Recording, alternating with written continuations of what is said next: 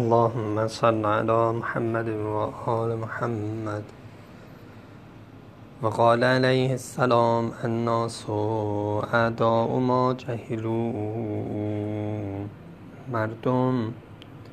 آقا امیر المؤمنین علیه السلام فرمودن مردم دشمنان آنچه که بدان جاهل هستند دشمنان آن هستند.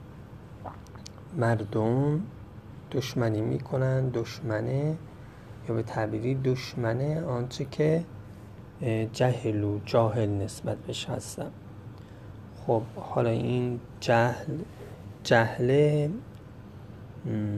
در مقابل علمه یا جهل در مقابل عقله اگه گفتیم جهل در مقابل علمه یعنی چون علم نداره نمی‌دونه براش نگفتن دشمنی داره می‌کنه. ولی اگر برن یک کسی بره براش توضیح بده بگه اینطوری اینطوری علم پیدا بکنه دیگه دشمنی نمی‌کنه. این معنی در صورتی که جهل به معنای جهل علمی باشه. ولی جهل به معنای جهالت عملی یا در همون مقابل عقل اگه بگیریم یعنی کسی که عاقل نباشه همون عقلی که در کتاب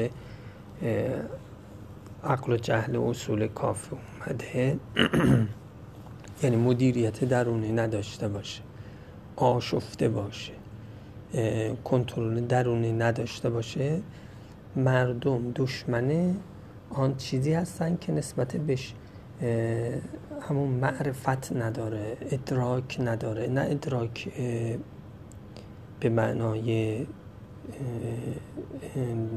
علم به معنای اینکه نچشیده است یعنی اهلش نیست. یا به تعبیری اگه بحث اسمایی بکنیم یعنی از اون اسم بهره ای نداره. تینتش اون نیست. به این معنا معدن وجودیشون نیست. هر کسی به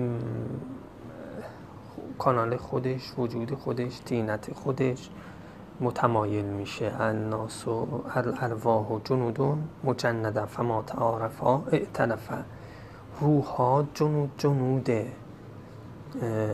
لشکر لشکر هر کسی به هم لشکریان خودش هم تیفی های خودش متمایله. بدون اینکه رابطه بینشون برقرار بشه خیری شری به هم دیگه برسه اصلا روح ها اینطوری هستن. خب هر کسی بهره ای از اسما داره بر هر کسی آیه نازل شده.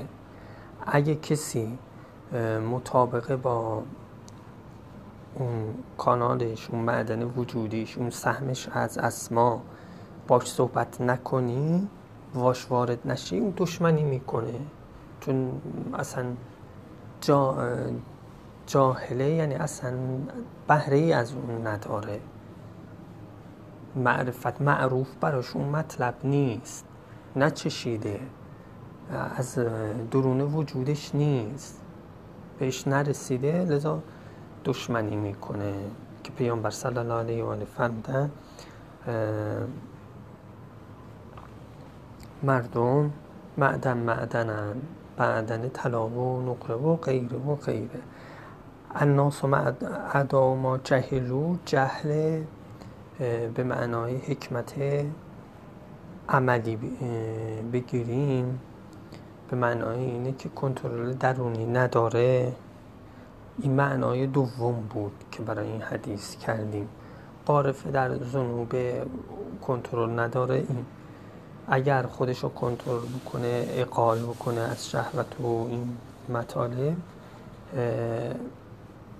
می‌تونه اونو درک کنه ولی یه قسم معنای سوم هست جایی, جایی هم هست که دیگه دست خود فرد نیست. همون معنای اسمایی که کردیم همون معنای به تعبیر تینتی که کردیم. دیگه جهل به این معنا که اصلا سهمی از اسما بهش نرسیده. و دتا جاهله مثل کسی که الله چش نداره هرچی هم در محاسن مبصرات و دیدنی ها براش توضیح بدی و چقدر زیباست و چقدر لذت برانگیزه اصلا اون قبول نمی‌کنه. چون پیشش نیست قابل قبول نیست براش.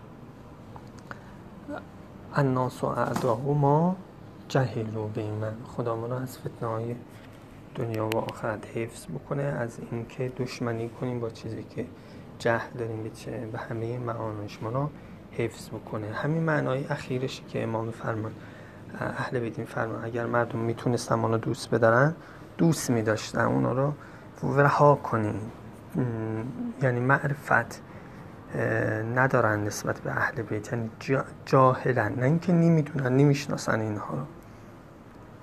اون تینت وجودیشون جوریه که به اهل بیت پیششون معروف نیست.